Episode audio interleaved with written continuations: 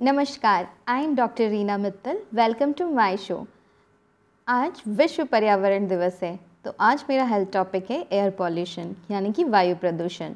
आज हम बात करेंगे एयर प्रदूषण की समस्या कितनी गंभीर है, ये किस वजह से होती है एयर प्रदूषण को कैसे नापा जाता है और इसे कैसे कम किया जा सकता है। तो आइए शुरू करते हैं। वर्तमान समय में वायु प्रदूषण विश्व की सबसे बड़ी समस्या है हर दस में से नौ व्यक्ति वायु प्रदूषण का शिकार है। ये न सिर्फ़ हमारी सेहत पर असर डालता है, बल्कि हमारे आसपास मौजूद वनस्पति जीव जंतु तथा जलवायु के लिए भी हानिकारक है। इसका हमारी सेहत पर प्रभाव इतना गंभीर है कि हर साल विश्व भर में करीब सात मिलियन डेथ्स एयर पॉल्यूशन की वजह से होती है। सेवन मिलियन डेथ्स, जो कि एक बहुत ही बड़ी बात है। गौर करने वाली बात यह है कि एशियन कंट्रीज़, इंक्लूडिंग इंडिया विश्व भर में सबसे ज़्यादा प्रदूषित क्षेत्रों में से एक है। शहर जैसे कि न्यू दिल्ली बीजिंग, कराची विश्व के सबसे प्रदूषित शहर हैं। वायु प्रदूषण की समस्या लो और मिडिल इनकम वाले क्षेत्रों, अर्थात अविकसित और विकासशील देशों में ज़्यादा है। आंकड़ों के अनुसार इन देशों में वायु प्रदूषण से होने वाली मौतों का कारण 50 से 7 प्रतिशत केसेस में heart diseases, ischemic heart diseases जैसे कि कोरोनरी सिंड्रोम्स या स्ट्रोक हैं। 20 से 30 प्रतिशत केसेस में क्रॉनिक या एक्यूट लंग इन्फेक्शंस या सी या अस्थमा है और 6-7 परसेंट केसेस में लंग कैंसर है। 2019 के सरकारी आंकड़ों के अनुसार भारत में 1.7 मिलियन डेथ्स वायु प्रदूषण की वजह से होती है, जो कि कुल डेथ्स का 18 परसेंट है। वायु प्रदूषण को नापने के लिए वायु में मौजूद पीएम के लेवल को नापा जाता है। पीएम यानी पार्टिकुलेट मैटर पीएम का साइज़ अगर 10 माइक्रॉन से छोटा है तो ये सेहत के लिए हानिकारक है, क्योंकि ये हमारी लंग तक पहुँच जाता है, जहाँ ये श्वास संबंधी बीमारियों को जन्म देता है। पीएम में मौजूद प्रदूषक तत्व होते हैं sulphate, nitrate, ammonia, sodium chloride, black carbon dust या वाटर पार्टिकल्स WHO गाइडलाइंस के मुताबिक पीएम टेन का लेवल औसतन रूप से वार्षिक स्तर पर लेस देन 20 माइक्रोन ग्राम पर क्यूबिक मिलीमीटर होना चाहिए या डेली लेवल पर लेस देन 50 माइक्रोग्राम पर क्यूबिक मिलीमीटर होना चाहिए। पीएम 2.5 का लेवल औसतन वार्षिक रूप से लेस देन 10 माइक्रोग्राम पर क्यूबिक मिलीमीटर होना चाहिए या डेली लेवल पर लेस देन 25 माइक्रोग्राम पर क्यूबिक मिलीमीटर होना चाहिए।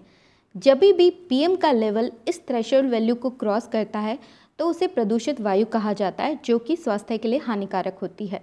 भारत में भी वायु प्रदूषित है और साल के कुछ महीनों में इसका स्तर बहुत ही ज़्यादा खतरनाक हो जाता है।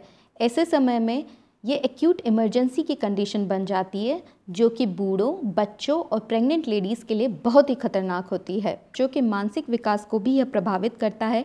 उनके कॉग्निशन फोकस मेमोरी अटेंशन को प्रभावित करता है। और आगे जाकर उनमें न्यूरो डिजनरेटिव डिसीज़ेस को जन्म दे सकता है। ऐसे समय में प्रेग्नेंट लेडीज़ में भी यह फीटल ग्रोथ रिटार्डेशन और प्री मैच्योर बर्थ करवाता है। पीएम के अलावा कुछ गैसेस भी हैं जो वायु को हानिकारक बनाती हैं, जैसे कि ओजोन सल्फ़र डाइऑक्साइड और नाइट्रोजन के ऑक्साइड्स हानिकारक पीएम और हानिकारक गैसेस इंडस्ट्रीज़ और फैक्ट्रीज से निकलने वाले धुएँ ऑटोमोबाइल्स या ट्रांसपोर्ट के वाहनों से निकलने वाले धुएँ, फॉसिल फ्यूल्स की बर्निंग या एग्रीकल्चर बर्निंग की वजह से हवा में आते हैं। वायु प्रदूषण को कम करने के लिए शॉर्ट टर्म और लॉन्ग टर्म दोनों ही उपाय ज़रूरी हैं। सरकार को चाहिए कि वो स्ट्रिक्ट लॉज एंड रूल्स बनाए और उनका इम्प्लीमेंटेशन भी करें। अनऑथराइज्ड अर्बनाइजेशन या इलीगल फैक्ट्रीज़ पर ध्यान देना चाहिए।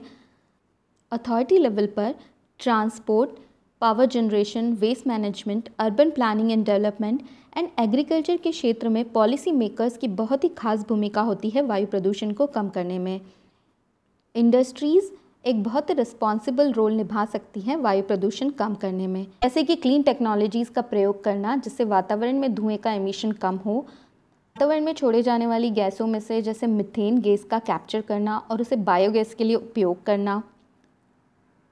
ट्रांसपोर्ट के क्षेत्र में कम सल्फ़र वाले ईंधनों का उपयोग करना वॉकिंग और साइकिलिंग को प्रमोट करना पावर जनरेशन के क्लीन और न्यू मोडालिटीज़ का उपयोग करना सोलर विंड और हाइड्रो पावर जनरेशन को विकसित करना एनर्जी एफिशिएंट बिल्डिंग्स बनाना ग्रीन और कॉम्पैक्ट बिल्डिंग बनाना मिनी ग्रिड और रूफटॉप सोलर पावर जनरेशन को प्रोत्साहन देना। भारत में इम्प्रॉपर वेस्ट मैनेजमेंट या इम्प्रॉपर वेस्ट डिस्पोजल की वजह से भी बहुत सारा वायु प्रदूषण होता है। तो ज़रूरी है कि हम वेस्ट मैनेजमेंट के लिए रिसाइकलिंग या रीयूज़ या रीप्रोसेसिंग की टेक्नोलॉजीज़ लेकर आएँ। बायोलॉजिकल वेस्ट मैनेजमेंट के लिए अनएरोबिक वेस्ट डाइजेशन किया जाए और उससे बायोगैस बनाई जाए। ऐसा देखा गया है कि अगर हम पीएम के लेवल को 70 से घटाकर जब 20 कर देते हैं तो इससे होने वाली डेथ्स में 15 प्रतिशत की कमी आ जाती है।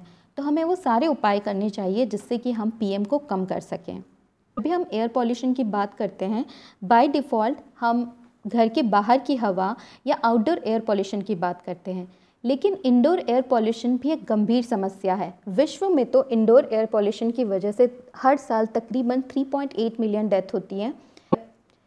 इंडिया में भी इंडोर एयर पॉल्यूशन एक प्रॉब्लम है, लेकिन अब ये धीरे धीरे कम होता जा रहा है, क्योंकि अब cooking in house burning kerosene या कोयले का उपयोग कम किया जा रहा है और कुकिंग के नए तरीके आ गए हैं।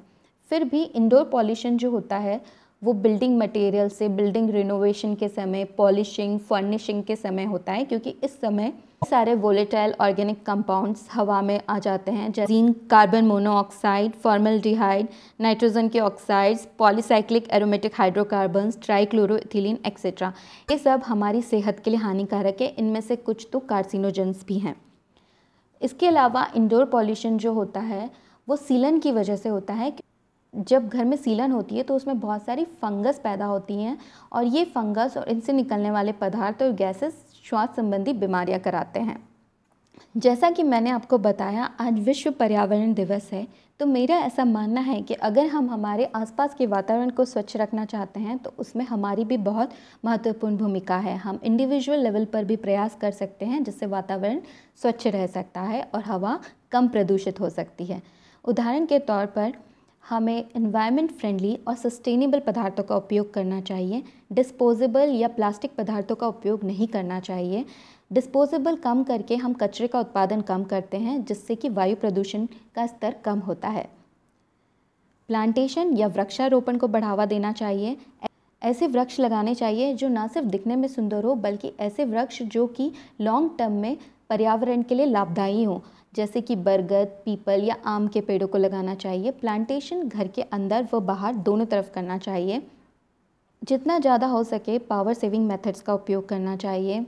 घरों से निकलने वाले किचन वेस्ट को हम उपयोग कर सकते हैं। घरों में या सोसाइटी के लेवल पर हम इस किचन वेस्ट से खाद बना सकते हैं, जो कि पौधों के लिए भी अच्छी होती है और एनवायरनमेंट के लिए भी। कम केमिकल्स का प्रयोग करना चाहिए और वेंटिलेशन को प्रॉपर रखना चाहिए। वॉकिंग एंड साइकिलिंग की हैबिट्स अपनानी चाहिए, जो ना सिर्फ़ हमें फ़िट रखने में मदद करती है, बल्कि एनवायरनमेंट के लिए भी अच्छी हैं। तो इस तरह से हमारे प्रयासों और सरकार के प्रयासों से उम्मीद है कि आने वाले कुछ समय में हम एयर पॉल्यूशन को कंट्रोल कर लेंगे। उम्मीद है आपको आज का ये टॉपिक पसंद आया होगा। अगर आपके कुछ सवाल हैं या आप मुझे कुछ लिखना चाहते हैं तो मुझे मेल कर सकते हैं। मुझे इंस्टाग्राम पर भी मैसेज कर सकते हैं। मेरा आईडी है आई एम रीना मित्तल अगले एपिसोड में फिर मिलेंगे नए टॉपिक के साथ। तब तक के लिए stay safe stay happy bye